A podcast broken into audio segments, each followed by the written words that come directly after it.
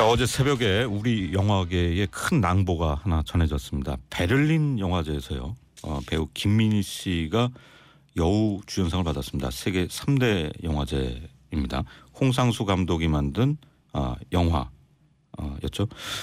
이 상당히 큰 관심을 끌고 있는데 사실 이제 최근에 에, 김민희 씨가 이 홍상수 감독 과의 이제 불륜설이 나오면서 또 국내 여론의 질타를 받기도 했던 상황이었기 때문에 더 큰 화제가 되고 있는 것 같습니다. 아, SBS 생활문화부의 곽상은 기자 나와 있습니다. 안녕하세요. 안녕하세요. 네. 어, 이 베를린 영화제 여우 주연상 이게 상당한 의미가 있는 상 아닙니까? 그렇죠. 김민희 씨가 받은 상 여우주연상에 해당하는 은곰상인데요. 네. 배우로서는 뭐 대단한 영광이죠. 이 세계 3대 영화제로 불리는 영화제에서 우리나라 배우가 여우주연상을 탄 건 이번이 세 번째인데요. 1987년 강수연 씨가 씨받이로 베니스 영화제에서 그리고 2007년 전도연 씨가 밀양으로 칸 영화제에서 수상한 뒤에 네. 무려 10년 만에 쾌거라고 할 수가 있습니다. 아, 예, 김민희 씨는 시상식에서 아름다운 영화를 만들어 주신 홍상수 감독님께 감사드린다. 네. 별처럼 빛나는 환희를 선물 받았다. 이러면서 울먹였고요. 감독님 존경하고 사랑합니다라는 인사말로 수상 소감을 마쳤습니다. 네. 이 영화 제목이 밤의 해변에서 혼자잖아요. 네네. 근데 이 내용이 그 주인공 여배우가 이제 그 이제 결혼한 기혼인 영화 감독과 사랑에 빠지는 내용이라는데 이게 또 아직 근데 국내에서 개봉이 안 됐기 때문에 보신 분들이 많지 않은데 아 이게 이제 사실 이제 실제의 상황과 맞물려서 각별한 관심을 끌지 않았습니까? 예, 그렇죠. 사실입니다. 예. 네. 이 영화에서 김민희 씨는 유부남 감독과 사랑에 빠진 여배우 영희 역을 맡았고요. 음. 유부남 감독은 문성구 씨가 연기하는데 이름은 상원입니다. 네. 이두 배우 외에도 정재영, 서영화, 안재홍 씨 등 유명 배우들이 출연을 하고요. 이 막 금방 말씀하셨다시피 내용은 크게 두 부분으로 나눌 수 있을 것 같습니다. 네. 영희가 상원과의 불륜에 대해서 이제 사람들이 막 이러쿵저러쿵 말이 많으니까 그것을 피해서 독일 함부르크로 여행하는 게 첫 번째 부분이고요. 음. 이후에 이제 두 번째 장은 자- 강릉으로 돌아와서 지인들과 술을 마시면서 뭐 인생과 사랑에 대해서 논하는 부분이 그 두 번째 부분입니다. 네.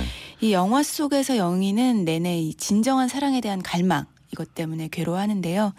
이 베를린 영화제는 사랑의 의미에 대한 질문은 홍상수 감독 영화의 공통된 주제라면서 하지만 그 답은 언제나 우리 소나기를 벗어난다 이런 말로 이 영화의 독창성을 설명했고요. 네.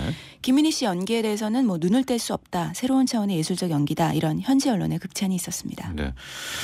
근데 영화 내용을 알려주셨지만은 뭐 어떻게 듣다 보면은 이제 이미 이제 뭐 두 사람이 공식적으로 확인 안 했지만은 어, 두 사람 이제 사생활 논란 때문에 이 네. 영화가 결국 이제 이 두 사람의 얘기 아니냐 자전적 영화 같다 뭐 이런 이제 얘기들이 많이 나오는데요. 어떻습니까? 그렇습니다. 예, 많은 분들이 홍 감독과 김민희 씨를 둘러싼 사생활 논란 때문에 음. 이 영화의 내용하고 두 사람이 이렇게 겹쳐 보인다 이런 말 네. 하는 게 사실입니다. 예.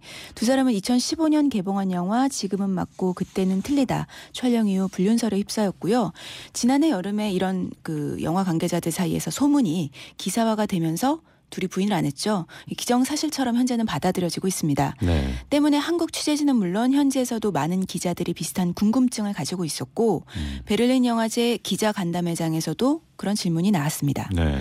홍 감독은 이에 대해서 뭐 자전적인 영화를 만들고자 한 적은 없다.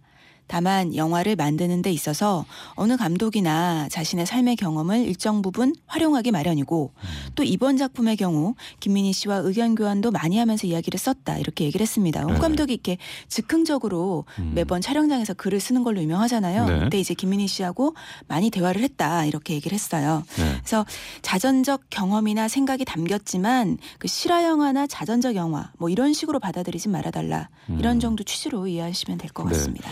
사실 이제 사생활 논란이 벌어진 이후에 아, 두 사람 이제 활동이 좀 자제해 왔고 특히 이제 김민희 씨가 그랬고요.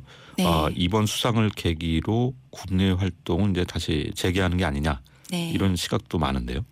예, 근데 뭐 사실 사생활 논란이 벌어진 뒤에도 홍상수 감독은 지난해 새 영화 당신 자신과 당신의 것을 개봉하기도 했고요. 꾸준히 활동을 하고 있습니다. 네. 예, 다만 말씀하신 것처럼 김민희 씨는 좀 다르죠.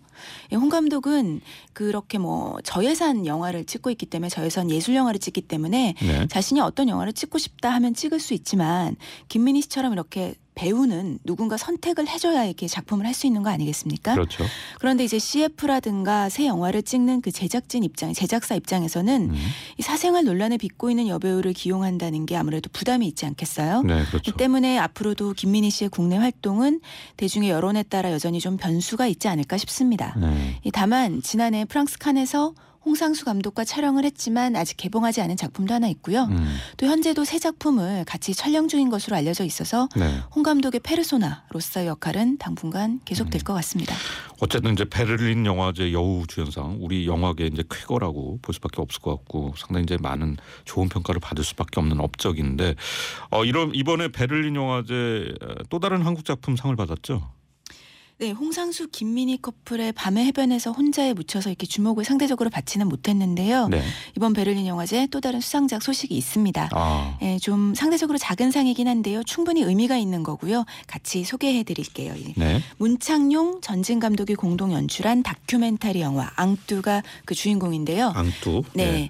아들 아동 청소년을 위한 그 성장 영화들이 경쟁하는 Generation K 플러스라는 부분이 있어요. 음. 거기서 그랑프리 즉 심사위원 선정 최우수상을 받았습니다. 네. 이 영화는 이 독특한 불교 문화를 배경으로 어린 동자승의 성장과 노승의 헌신적인 사랑 이야기를 다뤘습니다. 음.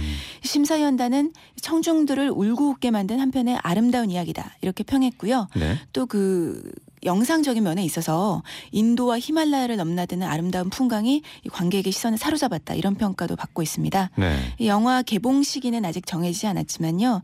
이번 수상으로 조만간 극장에서 볼 수 있는 가능성이 높아지지 않았을까 이렇게 봅니다. 네. 자 오늘 베를린 영화제 소식 예, SBS 생활문화부 곽사훈 기자와 함께 알아봤습니다. 오늘 말씀 감사합니다. 네, 고맙습니다.